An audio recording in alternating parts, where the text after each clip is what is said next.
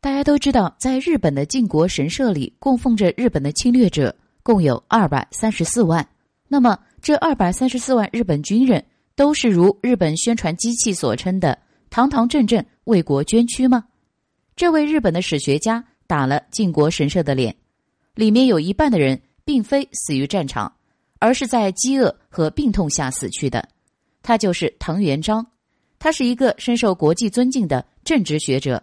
多次驳斥日本右翼分子对于二战日军的非正常死亡，藤原章最早在记录自己从军的《中国战线从军记》里就有记录：第一是痢疾，第二是战争营养失调病症，第三是疟疾，第四是脚气。在他写的书里面，揭露了一个令人震惊的真相：在战争中，饿死、病死比战死者多。藤原章从公开的战史。与后生省原户局等的资料推算出，二战中日军饿死病死的比例占全部死亡者的六成以上。藤原章以有据可查的数据得出结论：一百四十万左右的军人是因为饿病而死。为什么日军的饿病死者人数如此之多呢？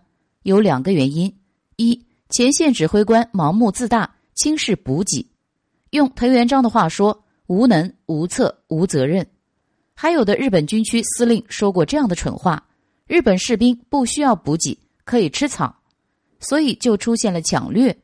从政治角度看，无数士兵可以说是被逼死的。日本为了强调所谓为国捐躯、壮绝的玉碎、武士道精神，严格灌输给士兵这样的理念：不许投降，投降就是受辱，投降就是背叛日本。深受洗脑的危害，所以导致大批士兵宁愿饿死、自杀也不投降。